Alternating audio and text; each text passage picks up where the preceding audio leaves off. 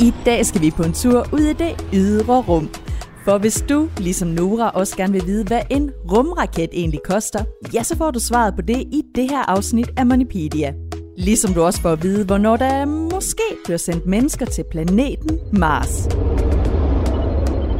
Men inden vi kommer til alt det, så giver jeg altså lige først ordet videre til Nora. Hej, jeg hedder Nura. Jeg er syv år. Jeg vil gerne vide, hvor mange penge det koster til at få en rumraket. Ja, hvad koster en rumraket? Jeg kender desværre ikke prisen, så vi må hellere ringe til en, der ved helt vildt meget om rummet.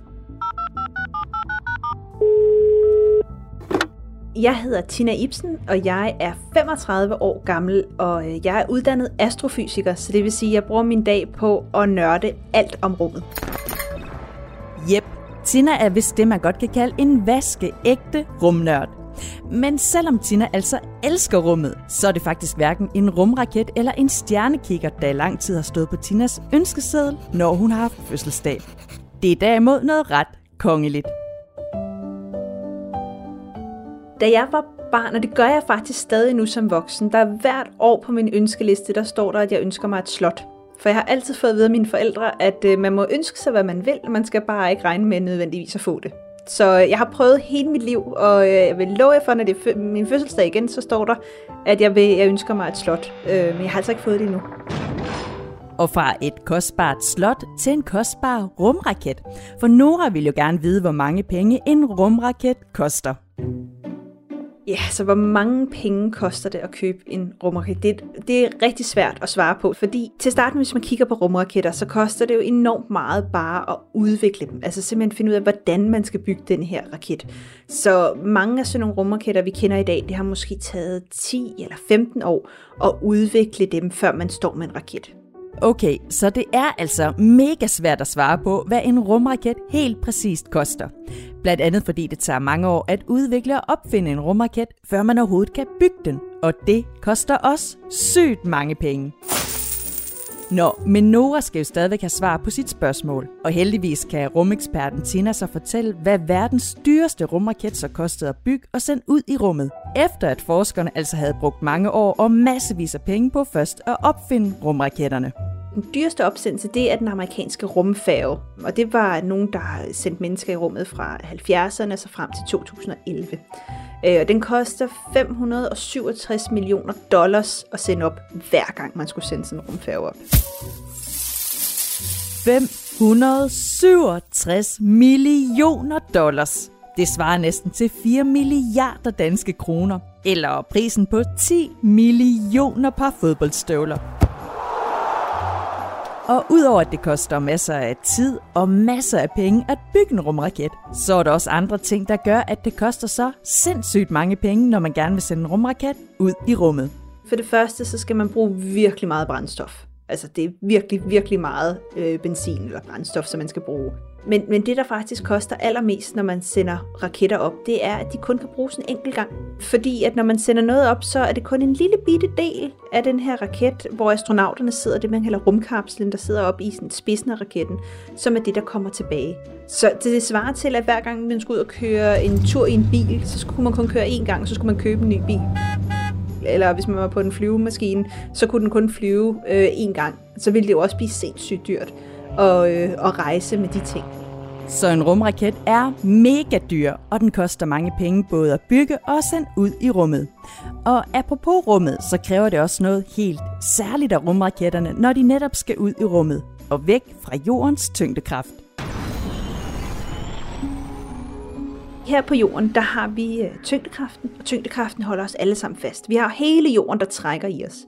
Men hvis vi skal slippe væk fra tyngdekraften fra jorden, så skal vi altså rejse med en hastighed på mere end 40.000 km i timen. Og det er det, rumraketter skal. De skal kunne rejse hurtigere end 40.000 km i timen. Og det er jo derfor, man skal simpelthen bruge de her meget, meget, meget store motorer. Okay, 40.000 km i timen. Det er mere end 300 gange så hurtigt, som biler må køre på motorvejen. Ret vildt. Nå, men udover at have store motorer og kunne flyve med 40.000 km i timen, Hvad består en rumraket, som for eksempel den, som den danske astronaut Andreas Mogensen fløj ud i rummet i, så af? Hvis vi kigger på en raket, når den står derude på opsendelsens øh, pladsen derude, så det første man ser, det er jo, at de her store raketter, de tændes. Altså der kommer ild ud af dem.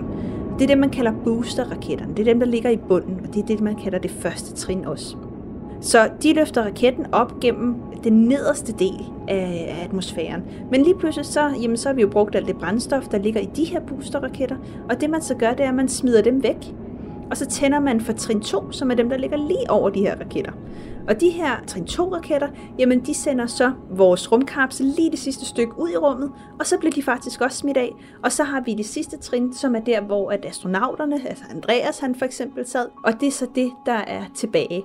Og mens der har været astronauter på både den internationale rumstation og på månen, så har der endnu ikke været mennesker på planeten Mars, som ligger meget længere væk end månen.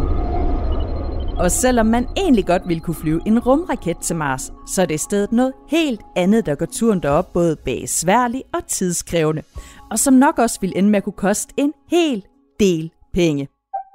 Det er sådan, hvis man vil til Mars, så tager det et halvt år at komme derop. Problemet er bare, at hvis man skal være et halvt år i rummet, hvor man rejser ud til Mars, så skal man være på Mars også, og så tager det altså et halvt år at komme hjem igen minimum. Så et af de største problemer i dag er egentlig ikke at lave en raket, der kan sende nogen til Mars.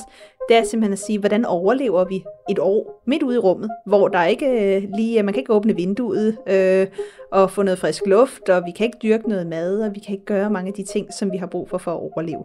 Så det er noget af det, man arbejder benhårdt på lige nu, øh, at få løst de her problemer. Og hvornår der så måske kommer mennesker til Mars, det har rumeksperten Tina også et bud på. Det man har nu, det er, at man har alt det, der Artemis-missionerne, som er NASA's og Europas også øh, store mission for at sende mennesker tilbage til månen. Og hvis alt det går godt, og man får al den viden, man skal bruge, jamen så er næste skridt, at, øh, at man vil begynde at sende mennesker til Mars. Og lige nu, så, øh, så går de med planer om, at de næste mennesker skal sendes til månen inden for de næste 3-4 år, og så til Mars inden for de næste 10 år.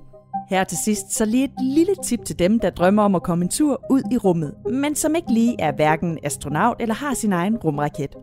For har man pungen fuld af penge, kan man nemlig nu købe en turistbillet til en tur ud i rummet, og for eksempel besøge den internationale rumstation.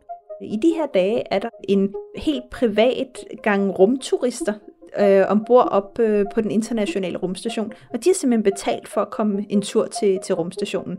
Så hvis man virkelig har mange penge, og man ikke ved, hvad man skal bruge dem til, så lige nu kan man bruge en 2, 3, 400 millioner kroner måske, og så kan man komme en tur i rummet. Men hvis man bare venter 10, måske 15 år, så bliver det noget, hvor man skal altså, det, det bliver muligt for mange flere. Man skal stadig have mange penge, men det er ikke 100 millioner kroner, det er måske bare 5 eller 10 millioner kroner, man skal bruge.